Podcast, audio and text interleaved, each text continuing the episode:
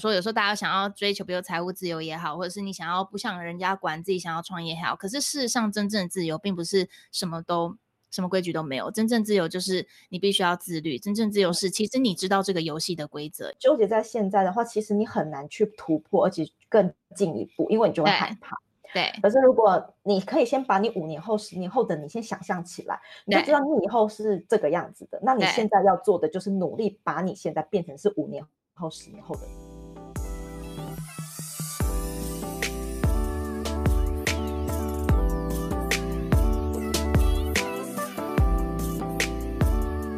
Hello，Cathy，谢谢你来到我的节目。想要先请你跟我的听众介绍一下你自己，还有现在目前正在做什么样的事情。OK，嗨，大家好，我是 Cathy，我是一个三个小男生的妈妈。那我目前为止已经全职在家里创业超过九年的时间了。那我在这九年创业时间，其实过程当中我累积了大概实践过超过三十几种个人创业还有多重收入的模式。那其实虽然我才就是我自我介绍是说我全职创业九年，但其实我在做网络方面的多重收入，我其实已经十几年了，因为我从学生时代就开始在做了。对，只是说，当然，呃，进到社会之后，上班了两年左右，后来又全职创业，所以我是从全职创业那段时间开始算的。那其实在这段期间，因为我累积时间过三十几种多重收入，那对这段时间，其实我年收有超过，嗯，应该说我的月收入超过百万。但是虽然听起来很像很好，可是因为我的作息因为这样子长期不正常，其实也不是因为全职创业，是我从小就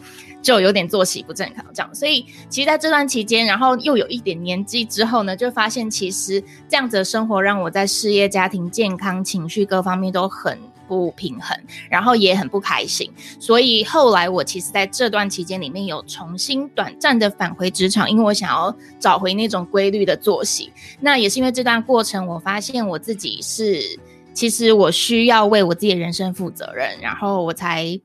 开始去练习调整我的作息，然后练习调整我的情绪啊，或者是呃照顾我的健康等等。一开始听到你是三个，嗯，而且是男生的宝妈，对对？三个都是小男生，很皮。天哪，听到超崩溃的，真的。然后 照照顾三个小男生这样子，还有办法在家全职创业，我觉得蛮强的。谢谢。对啊，然后因为我刚刚有听到你提到说你有三十几种的个人创业的多重收入模式嘛，嗯、对不对？嗯嗯、那曾经年收入百万，呃，月收入百万到年收入千万，对对对，这个那时候的你，你会觉得生活很满足吗？还是说你觉得就只是很忙碌的生活而已这样子？嗯，我先。回答前半段就是满足这件事情，这个部分就是其实我在那一阵子并没有感觉到自己生活有什么满足感，就的确像你说的，其实就是我可能在当下也不觉得自己的生活生活是更忙碌，因为对我来说就是嗯，一直时间一直时间一直时间一直做，然后生活当中有什么样的挑战，什么样的新的变化，我就是一直接一直接招一直接招，所以当下其实没有。感受到满足感，也不觉得自己更忙，因为就是属于一种嗯。不过现在回想起来，当然就是真的就是那种忙忙忙的感觉，就是你很盲目又很茫然，然后就是不知道自己其实现在正在做什么，其实是有点那种状态。嗯嗯嗯，对对对。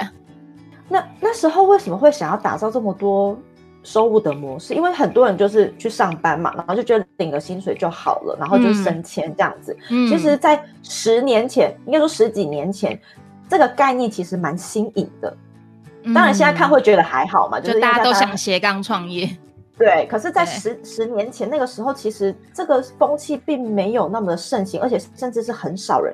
就是有这个概念的。嗯、那你那时候怎么会有这个想法，就说哦，我就是要在网络上做事业？嗯，因为我其实也是，嗯，我从英国念完研究所之后，其实我有曾经考虑在当地待一段时间，其实就是为了想要创业。我学生时期其实本来就已经有在经营一些一些。类似做生意这件事情，虽然当时并没有真的是好像为了生活或者是为了养家活口那种心态，但是事实上对我来说就很像是不同的专案，其实是很好玩的。所以像你刚刚说到为什么会做三十几种多重收入，其实那个时候对我来说真的就是好玩。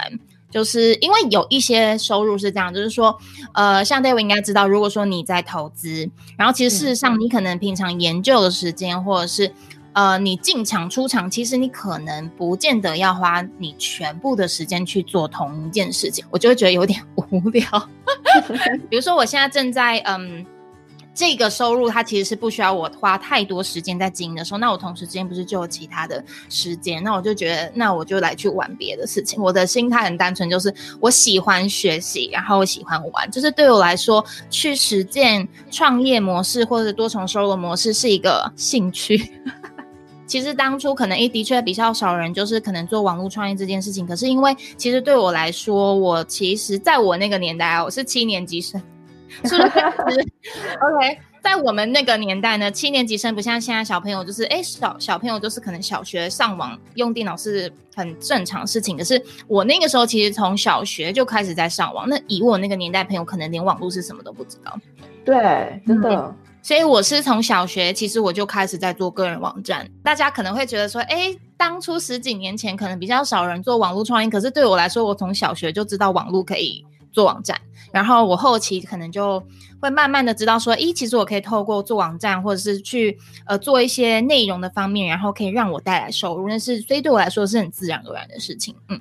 哦，所以不像是现在呃有一些人是刻意要去接触这个领域，嗯，就现在就可能听大家说哦，呃，加布洛格可以赚钱啊，然后做内容营销可以有增加曝光度跟知名度，所以那时候是一个循序渐进、很自然而然的就往这个领域去做发展，并不是刻意的去从事这个。领域这方向这样子，嗯，对，因为我的父母亲虽然都是上班族，可是我从国小开始就会被同学评价说我生意头脑很好，因为我小学我小学就在那边，当时当然不是为了赚钱，只是说我喜欢那一种交换价值的感觉。嗯，嗯嗯，所以其实我在国小的时候，在班上我就可能做过三到四种不同的，你现在回想也可以觉得说是商业模式的状态。因为我也很早期就接触到网际网络，我小学就开始上网，我小学就开始做网站，加上从从小可能从小从小同同学觉得我声音很好，头脑很好，那就是其实我对电脑网络是有兴趣的，的确是很自然而然，不是刻意去往这一块去走的。嗯嗯，所以你的三十几种的多重收入模式。基本上都是透过网络上面去，就是取得的这样子。嗯，对，就是大部分我也有做过实体的，讲三十几种听起来好像很多，可是其实那是因为嗯不同的模式，不同的利基市场。因为其实呃，David 如果自己有在做就是部落格啊，或者是 Podcast 这样，你应该知道，其实网络创业其实就是那样。讲简单一点，我都可以把这三十几种直接粗分成。三大类，第一大类电商类，第二大类是服务类，第三大类是联盟行销。那再来这三大类都可以用自媒体的方式做进行。所以其实三三十种听起来很多，但其实就讲穿了就是那些。那我国内外电商、国内外服务我都做过，然后不小心累积了这么多。其实我之前，嗯，我在做社团之前，我本来也觉得可能顶多十几种吧。就是我有一天要跟大家分享，诶，我做过哪些收入的时候，我算一算发现，诶，竟然超过，竟然超过三十几。对对对，所以我就我自己也有点惊讶，说啊，原来我这几年来就是做过这么多不一样的模式，这样。对，那你从一开始的年收可以到千万啊，到现在应该已经没有到就是这么拼命的要去赚取这么多收入。嗯，对对对，我现在的那个重心，生活重心不太一样了。对，那是因为生了。三个小孩之后没办法吗？还是说有什么样的一个察觉的点，让你觉得哦，我不能这样再这样下去了？就是这不是我要的生活，我想要就是改变一下我的生活方式。嗯、孩子是一个很大的关键，因为其实我之前我也跟社团朋友就是很诚实的分享过，虽然说我在这全职创业创业期间九年多以来，我累积实践三十几种不同的多重收入模式，但是呢，大部分的收入模式是在我怀孕之前。嗯嗯，对的，因为那个时候我等于是我的时间是可以完全是自己掌握的，然后老实说那个时候也是不太睡觉、不太吃东西，就不是很健康的生活形态，那就会觉得说，嗯，反正我有兴趣的事情，我就我就专注做这样。那但是到了怀孕之后，我觉得怀孕对于每个女性来说都是一个很大的变化，除了身份转换本身这个冲击之外，其实还有一个很直接、很密切的。关系就是我们的身体的体力啊，或者是各方面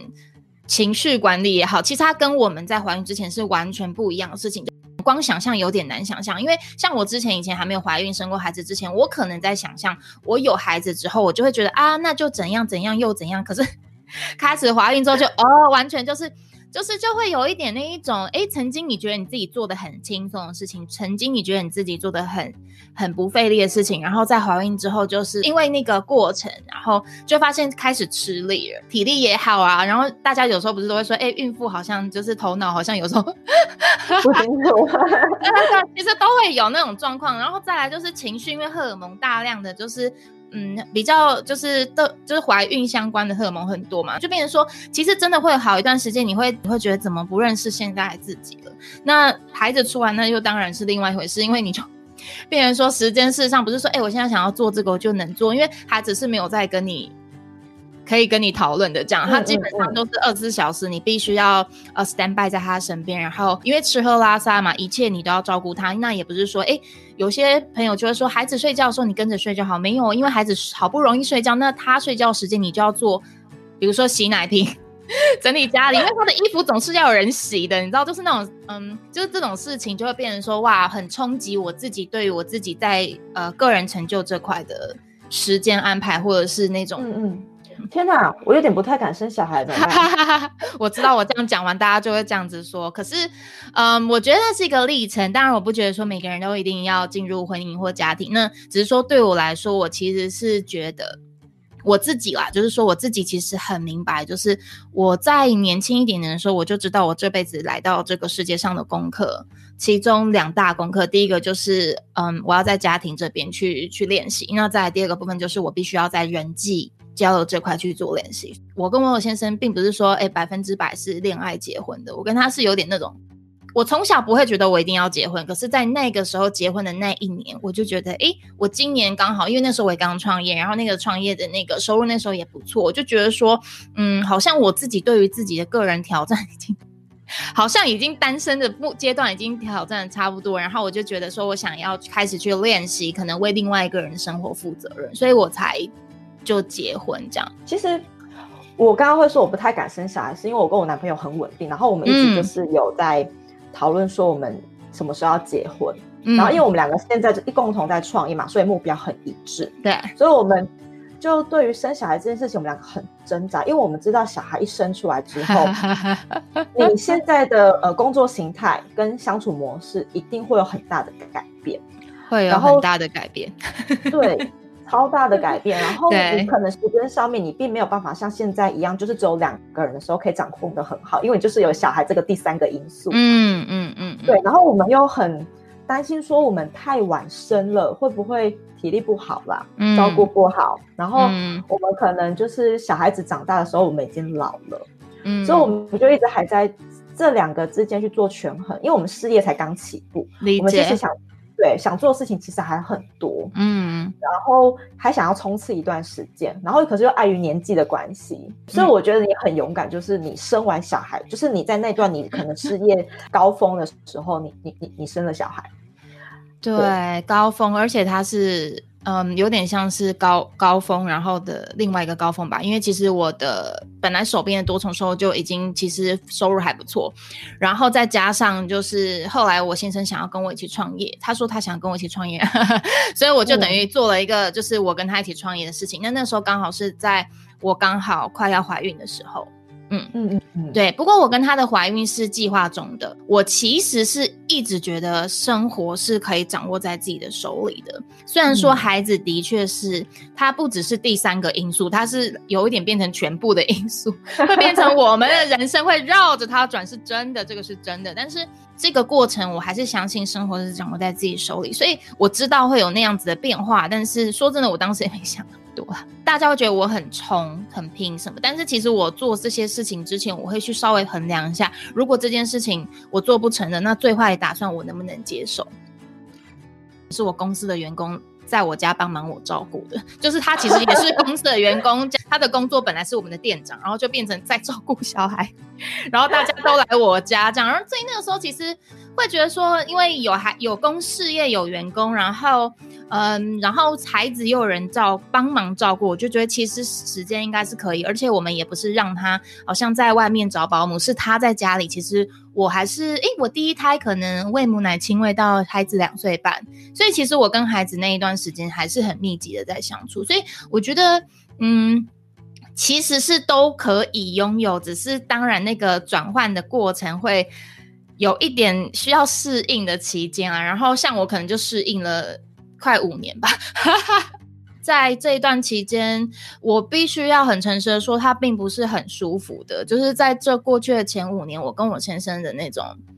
嗯，就是婚姻关系呀、啊，加上我跟他一起创业嘛，所以他是很复杂的关系。嗯、就像你跟男朋友是一起创业，那到时候如果又有孩子加入的时候，可能你们彼此对创业都有自己的想法，然后孩子的照照顾跟想养教养，你们可能又有自己的想法，而那个时候的确会有大量需要磨合的，这的确是这是真实的。那我觉得至少你先知道，那你可以去决定你要不要。所以，其实，在生活掌握感的这个时期，其实也是有一个很黑暗的时期，嗯、你要必须去度过、去衡量、嗯、去呃去摩擦的这样。对，很黑暗。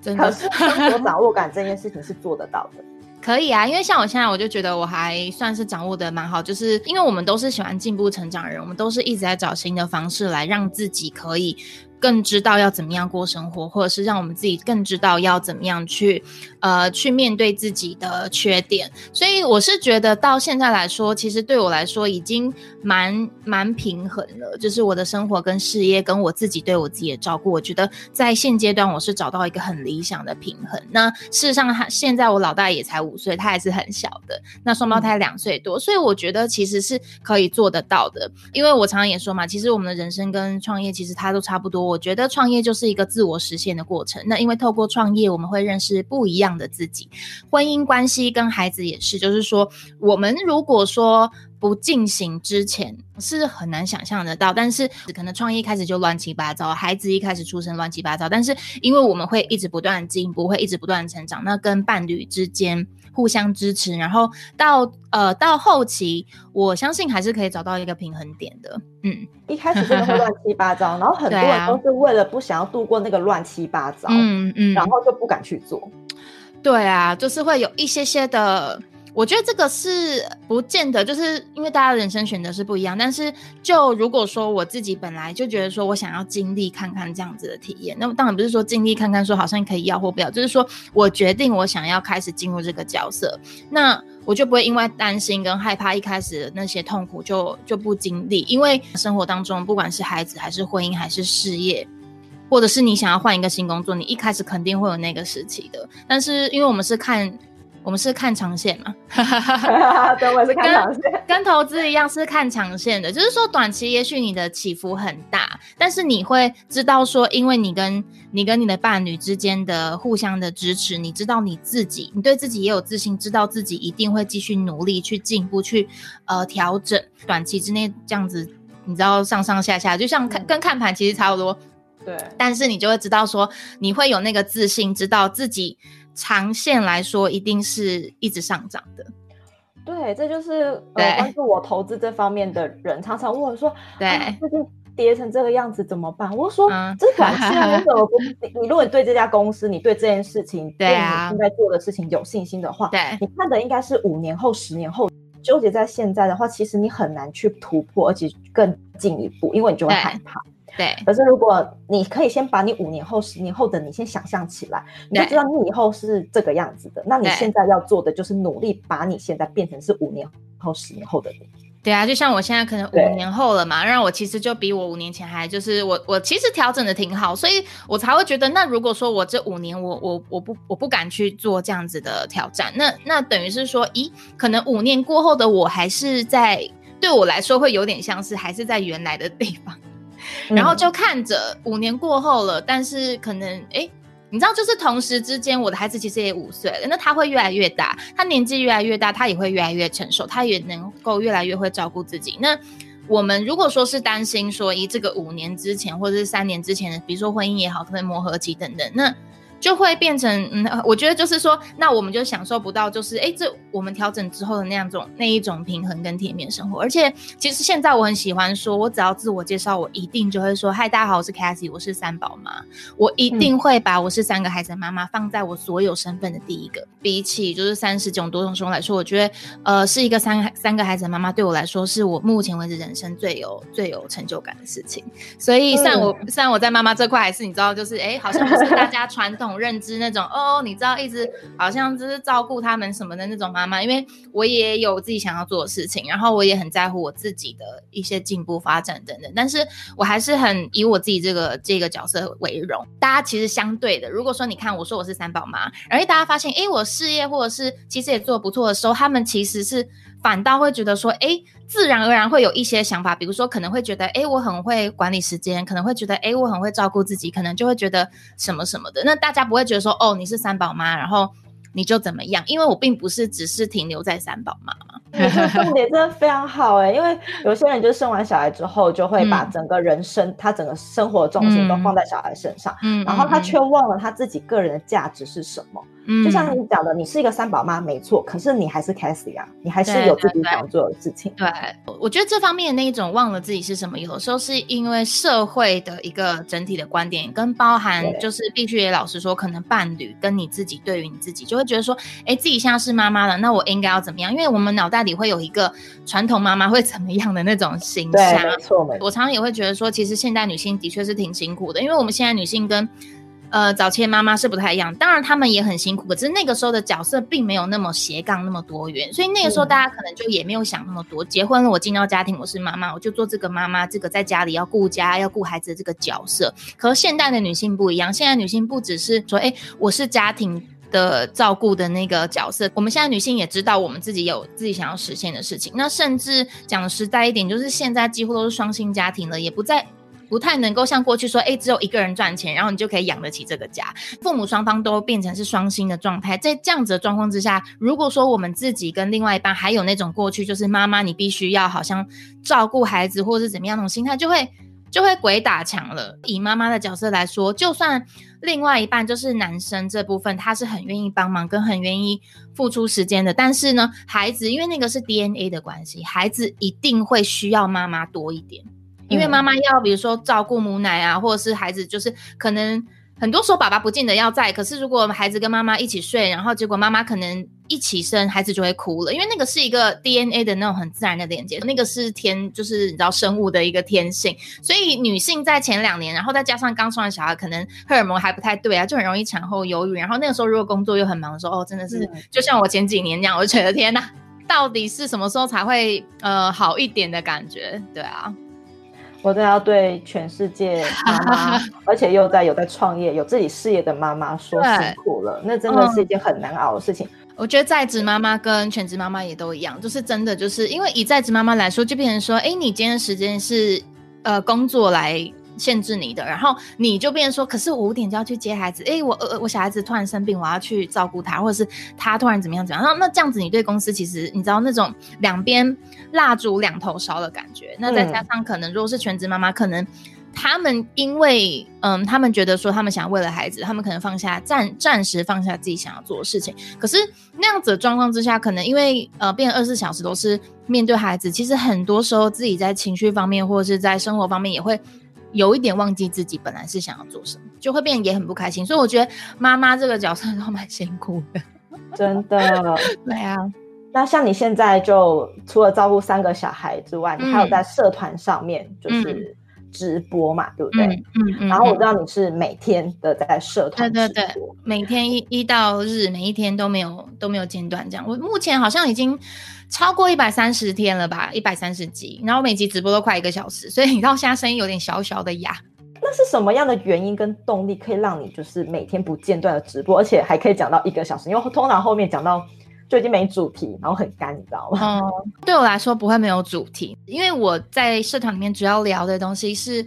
呃，第一个是就是习惯的养成，然后第二部分是在讲个人创业时间，那第三部分在讲人生经营。我有搭配一个软体叫 Notion，跟大家一起分享人生经营。但其实我这三大主题都是在讲个人卓越，跟在讲人生经营。所以人生经营是一辈子的事情，人生经营是一辈子的学习。所以对我来说，它并不是一个没有主题的事情。就是我先生也会提说，哎，你每天直播会不会就是没灵感什么？我就想说，我怎么可能会没内容可以讲？因为我每一天都在学习呀、啊，我每一天就是我的灵感来自于我的生活，所以我每天都在学习。比如说创业方面也好，或是如何好好经营自己，我每天都会有很多心得跟收获可以跟大家分享。那这是进行式的事情，那就更别提我过去这可能十几年来的一些各方各各个角度的心路历程嘛。我的社团就是，比如说像我昨天跟社群里大家在聊一聊，我跟大家在聊天的过程之中，我就已经就说哦，自己也可以做一个直播，这个也可以做一个直播，所以在聊天过程之中，我。就已经列出了四五个可以慢慢直播主题，所以我个人是觉得还好，对我来说。那但是就是讲到了，就是诶，为什么我会是什么样的动力可以让我每一天持续去做直播这件事情？就是我在过去累积三十几种多重收入模式的这个期间，那个时候我其实是只有我自己的。因为就像 David 说的，其实很多人在过去不知道网络创业这件事情，大家还是可能比较传统，就觉得说，哎，我念个好学历，然后我到一间好公司，然后就那个好公司发展，那可能顶多就是转职等等，就是越爬越高等等。但是比较少数的人是离开职场去创业的。那其实以现代来说，嗯老实说，也是很少数的人开始就是决定要进入婚姻跟家庭。嗯，至少我之前以前学生时期的姐妹淘，现在都是单身啦，真的都是这样。因为大家都是现代女性，不见得要，就是不见得觉得婚姻是唯一的路。就变成说，其实你可以想象，我在这九年这将近十年的路，我是自己一个人走的。所以我刚刚提到那所有的酸甜苦辣、痛苦的那些时候，我是没有任何人可以跟我分享的。并不觉得自己很寂寞，嗯、但是就变成说我前十年事实上都是自己一个人。然后像我在今年可能刚好，嗯，也不是说今年而已，其实我前两年就开始有在思考说，是不是我要我想要开始去分享我过去的经验，因为我知道越来越多朋友想要往这条路上走，但是现在就是各式各样的资讯很多，嗯、那很多资讯是可能。比不见得是比较全面的，可能只是一部分，你可能看到好的部分，或者是说可能某些人只看到坏的部分。可是很多事情，像我说，如果说你没有自己实践，没有自己呃经经历过，很多时候光用想象是很难想象。那但是我就是经历过了嘛，而且我是在呃是有家庭有孩子的状况之下去经历这些事情，所以我会觉得，如果说我能够透过我过去的经验，或者是我现在的学习，能够让一些也想要走这一条路，不管是不是要创业，可能也是。想要自我实现的朋友，可以，嗯，可以知道说，其实自己这样并不奇怪，自己是可以被理解的，因为这条路我都走过，所以基本上里面有什么样的痛苦，有什么快乐，我大概都知道，嗯，所以我就会想要去分享。就是一个利他的心态，就是把你的经验分享给大家，嗯、然后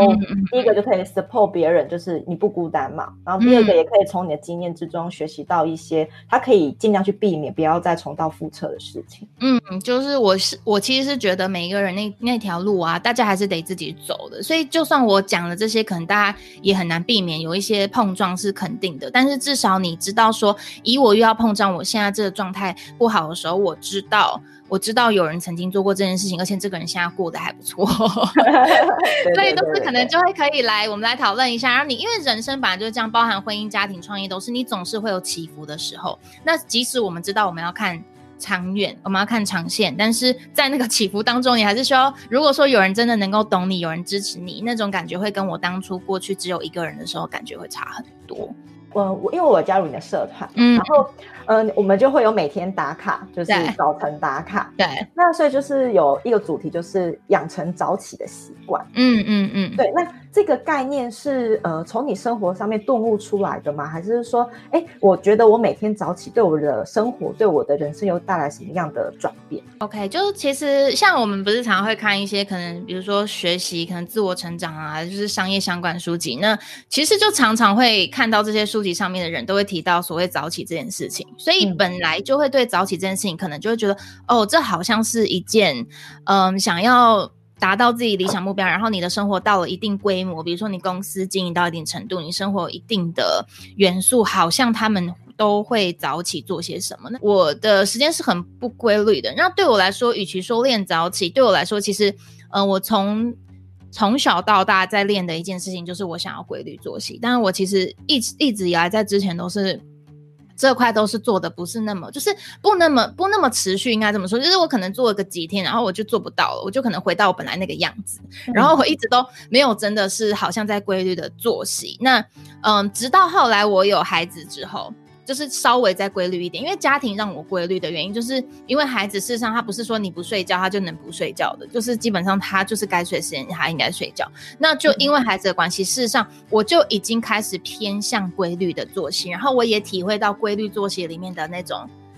嗯，开心的感觉跟真的这样会比较舒服，因为真的就是你的时间跟你自己什么时候该休息，什么时候该做事是有规规范出来的时候，我觉得那是比较舒服的。所以我常会跟朋友讲说，有时候大家想要追求，比如财务自由也好，或者是你想要不想人家管自己，想要创业也好，可是事实上真正的自由并不是什么都。什么规矩都没有，真正自由就是你必须要自律。真正自由是，其实你知道这个游戏的规则，因为你知道这个游戏的规则，所以你自由。可是不是说你的自由不是来自于这个游戏是没有规则，因为如果这游戏没有规则，你就会以为自己很自由，可是会过得很痛苦，你知道吗？对对，会超痛苦，因为我就是等于睡觉也没有。睡觉也没有时间，也没有固定时间起来，也没有固定时间，然后就乱七八糟，然后整天这样，当然情绪跟健康不会很舒服嘛。那后来为什么开始练五点起来？是因为，嗯，就是我有，嗯，我有被一个就是国外的也是类似领袖相关的教练在，呃，他有出一本书叫 Five AM Club，他名字叫做 Ravi Sharma，我很常在社团里提到他的名字。那 Ravi Sharma 他有一本书叫做 Five AM Club，就是五清晨五点俱乐部。这本书亚洲并没有翻译成中文版，但因为他那本书跟一般就是在讲练早起或者是练什么晨间仪式的书，不太一样的是，他其实他讲的并不是早起这件事情，他其实讲的是在讲人生经营这件事情。所以我就因为他影响了，我就觉得，哎，早上起来五点起来，我觉得我想要开始练习，因为。我说真的，大家也不见得要五点起来，因为如果说，哎，生活当中没有那么多元素让你需要那么早起，比如说像我的孩子嘛，我孩子可能六点就起来了，所以如果说我要有一段时间真的好好充实自己，看个书啊、冥想啊，然后阅读、运动等等这些这些时间，其实我孩子起来之后，我就搅在一整天里面，包含像如果大家是上班族，其实你会觉得，哎，很多事情我回来再做，其实你知道回来就没有什么力气了。再就是我孩子也在家，那我。我怎么做啊？就是我想要做也不行，所以我要有一个 me time。那我的那个 me time 就是因为我孩子可能六七点就醒了，所以我就也正好这样，我就五点起来。所以在社团里打卡，我并没有跟大家说，我都会跟大家说，我们是走弹性路线。你只要比你自己平常，你比如说你平常大家都九点起来，你就你就八点半起来就好了，因为你还是有多个半小时可以让自己有。有一个 me time 的时间，自己跟自己约会，然后阅读啊，然后可能去呃冥想等等的，你会发现其实一整天那个一整天一开始是用这样子对待自己好的方式，充电自己的方式开启，这一整天感觉会很不一样。嗯，你刚刚有提到一个自律跟自由嘛，所以有本书叫做《你有多自律，你就有多自由》。嗯、对啊，就就真的是这样。因为我以前就是看到这种，就觉得嗯好，我想我也因为你大概心里会知道说这个是，嗯、也不是说哎大家都讲这样，我就偏偏不要，就是自己其实心里会知道，那个心底会知道说，我就是其实规律作息我比较好安排，不然我起来的时候大家都已经睡觉，那这样子我要怎么样去做生意什么的？但是就一直以来我就是不是以前啦，一直以来就是就做不太到。直到有孩子之后，诶，有进步一点点。然后直到我现在有做社团之后，那就就更不用说，就是因为我是社团的发起人，所以我会觉得我自己要先做得到，就这样子不知不觉就养成了。有 me time，不管是对于男生还是女生都是很重要。不管你是什么样的角色，啊、就算半个小时也好。嗯、对、啊，因为我之前跟我男朋友住套小套房，所以你一起床，你的生活空间就是那个样子。对，你要找到一个 me time 的地点跟时间，真的很难。然后后来我们最近搬家，搬到就是家庭是有两房，然后有客厅有厨房的话，嗯嗯嗯，我们现在有自己的工作室，然后早上起来的时候，他还没起床的时候，我就可以在客厅里面冥想，然后会跟自己对话。对，我觉得这对我来说，好像人生要提升到另外一个层次，因为你真的有充电，对，有充电到，就是你不觉得你的生活就是还是一直都是这个样子，你有跟自己相处的时间，我觉得这。对，不管是什么样角色的人都很重要，不管是全职妈妈或者上班族。嗯，上班族其实你也可以在出门之前提早半个小时跟自己对话嘛。对，或许你今天一整天的上班的过程之中，你会更有能量。对啊，因为大家通常都是闹钟起来之后就匆匆忙忙，然后准备要出门了。然后那种匆匆忙忙就等于是说，因为也有，因为也有一本书就是写说你怎么样过今天，你这么你就怎么样过精神那种概念的书。嗯、那你怎么样过你今天早上，就也决定了你怎么过你今天一整天嘛。那如果说我们今天一整天起来一大早开始就匆匆忙忙，然后。也也没有好好的去计划，也没有好好去充电，让那我们一整天其实就帮我们自己设定的那样子的那种状态。那但如果你今天稍微早起半小时，比自己平常还多了半小时，就算没有真的很认真在做可能冥想、阅读这些晨间仪式，那至少会可以觉得，哎、欸，我今天半小时我可以好好喝一杯咖啡，我可以好好吃个早餐，嗯、那种悠哉的感觉，我觉得真的差很多。对啊，就是我一直很现在是很提倡的慢活生的生活步调嘛。嗯、慢活不是叫你要慢慢来，可是你是有弹性的在过你自己的生活。对啊、我我很弹性，对，很弹性过生。啊、那其实我也很就是推荐大家，你可以早上有半个小时的晨间呃 me time，然后睡前再给你半个小时，你可以去反思你今天一整天的生活。我现在就这个样子，然后我就会呃反思到自己睡着了。其实这也是一个不错的选择，就也 OK 啊。至少你今天起来，就是我觉得挺好。像我有时候也是因为五点起来，其实真的蛮早。然后其实社团朋友也知道我其实并没有真的太早睡，因为我本来对我来说，其实首要是练规律。所以你看我现在不管是怎么样，我就是五呃四点四十五分我就起来打卡。虽然我现在睡觉时间还没有时间那么长，因为但是比起我过去来说，我过去是睡得又少，时间又不规律。那我现在就是以一个进展的方式，就是一个进程。我先练规律，然后我下一步也是，当然我会希望我自己睡眠时间再可以长一些些。所以说我有时候，比如说，哎，十一点多我还在回社团朋友的讯息的时候，那我隔天一样那么早起，但至少对我来说，起床的时间已经定住了。那我睡眠的时间其实它可以跟着一起在。呃，在进步，但是如果说我连起床时间我都不不定起来，哎，好像今天起来几点也可以，然后几点起来也可以，那种感觉就是说，就真的好像我连我自己的起床时间跟睡觉时间我都不能掌握，我想要怎么样主导自己的生活，就觉得有点讽刺。所以我最近开始练习这样，我会觉得很开心。那如果说我睡的时间比较少的时候，我其实起来之后，我可能简单做个冥想，或者是我听个电子书。然后，如果我觉得我那个时候还是身体需要休息，我还是会休息的，就不会说，哎、嗯欸，我五点起来之后就逼自己，然后就累到底这样。我不是 这种人，我还是需要很大的弹性去练习。所以我都很直接也跟社团朋友说，所以我才会跟大家说弹性。我最重视的就是弹性。你不管你今天想要几点起来，像我们社团里面也有人下午才起床打卡的呀。因为每个人生活形态是不一样，但是他还是可以透过每一天打卡加一，每一天加一，像这样子。让自己知道说，一自己其实把这件要养成这个习惯放在心上，然后我们也不只是打早起嘛，我们还有练习，比如说你想要比昨天进步一点点，然后你今天想要完成三件事，那我都鼓励大家这三件事，就我们不用把自己排太满，你只要排三大件事情就好，而且这里面至少要有一件事情是有帮助你更往自己的理想跟目标迈进的。包含你今天想要练习，比如说感恩些什么，因为感恩是一个很强大的力量，真的它会帮助我们的情绪各方面，然后可以做提升。所以练习很习惯把谢谢，就是谢谢大家，谢谢大家这种，或者谢谢各式各样的事情放到嘴巴上来说，其实我们都会比较能够正向正念的方式心态来面对生活。因为生活本来就是，老实说，它就是那样，就是说可能狗屁倒糟的事情很多，然后也不是说每天都很开心，可是至少我们在今天的挑战当。挑战当中练习去感谢现在自己，或想感谢现在生活，其实差很多的。然后还有练习，可能呃一些有钱人的一些，他们从可能对他们来说已经习以为常的那些习惯，那就是因为那些习惯让他们今天可能他们的呃他们今天跟我们一般人的表现不太一样。那我也让大家在练习呃习惯致富这本书里面三十个富习惯，就透过打卡，其实就做这些练习，不一定每天都要做那么全面，但是至少我们有把这件事情放在心上，我觉得那个对我来说是蛮重要的练习。节目最后啊，如果听到这边的听众对你呃这个打卡的活动很有兴趣，就是想要跟你们一起，就是、嗯、呃规律的打卡，然后往自己的人生目标再更进一步的话，嗯、可以透过哪个方式找到你们，嗯、然后跟你们一起做这样的练习？呃，我们在那个 FB 上面，如果你在 FB 搜寻，就是搜寻五 A M C E O Five A M C E O，就可以找得到我们的私密社团。那呃，加入私密社团之后，其实可以看得到，我们其实有 Line 的社群，也有 Telegram 社群。那我们打卡其实是在私密社团里面，或者是 Line、Telegram 都 OK。但是我们鼓励大家可以参加我们的 Line 社群，虽然里面就是。呃，里面很热闹，非常热闹。但是，呃，有很多朋友会有两种说法，就是一个会觉得，哎，资讯焦虑好多，然后另外一个会觉得说，可是每一天进来会发现，哎，其实你会发现你自己的生活有自己的难关，有自己的挫折，但是每一天你都看到很多朋友就是打卡加一，每天打卡加一，就知道大家都有自己的困难，但是我们每天都可以一起去练习些什么事情，这样子。嗯，对，所以社团的名字取名叫 Five A.M. CEO 的意思就是早上五点起床，然后当你人生的 CEO 这样的感觉嘛。对，我自己是因为其实呃，我不知道大家有没有看过，就是《原子习惯》这本书。那《原子习惯》其实它有讲到，你要养成任何好习惯，第一步是对自己的角色的认同。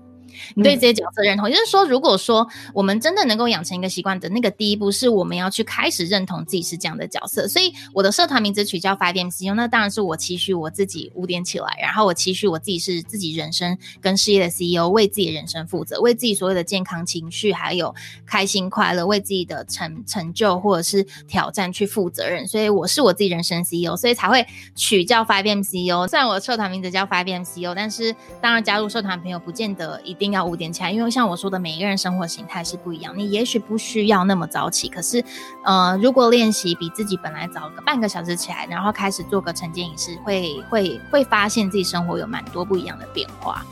好，那今天非常谢谢 Cassie 跟我们分享这么多，就是关于人生经营，还有就是呃生活习惯养成的部分。大家想要一起就是跟着 Cassie 看到他就是社团里面的人一起打卡的话，也可以在 FB 搜取他们的社团这样子。嗯，对。谢谢 Cassie 今天来到我们节目跟听众分享这些，谢谢，谢谢，谢谢，谢谢，感谢，拜拜，拜拜。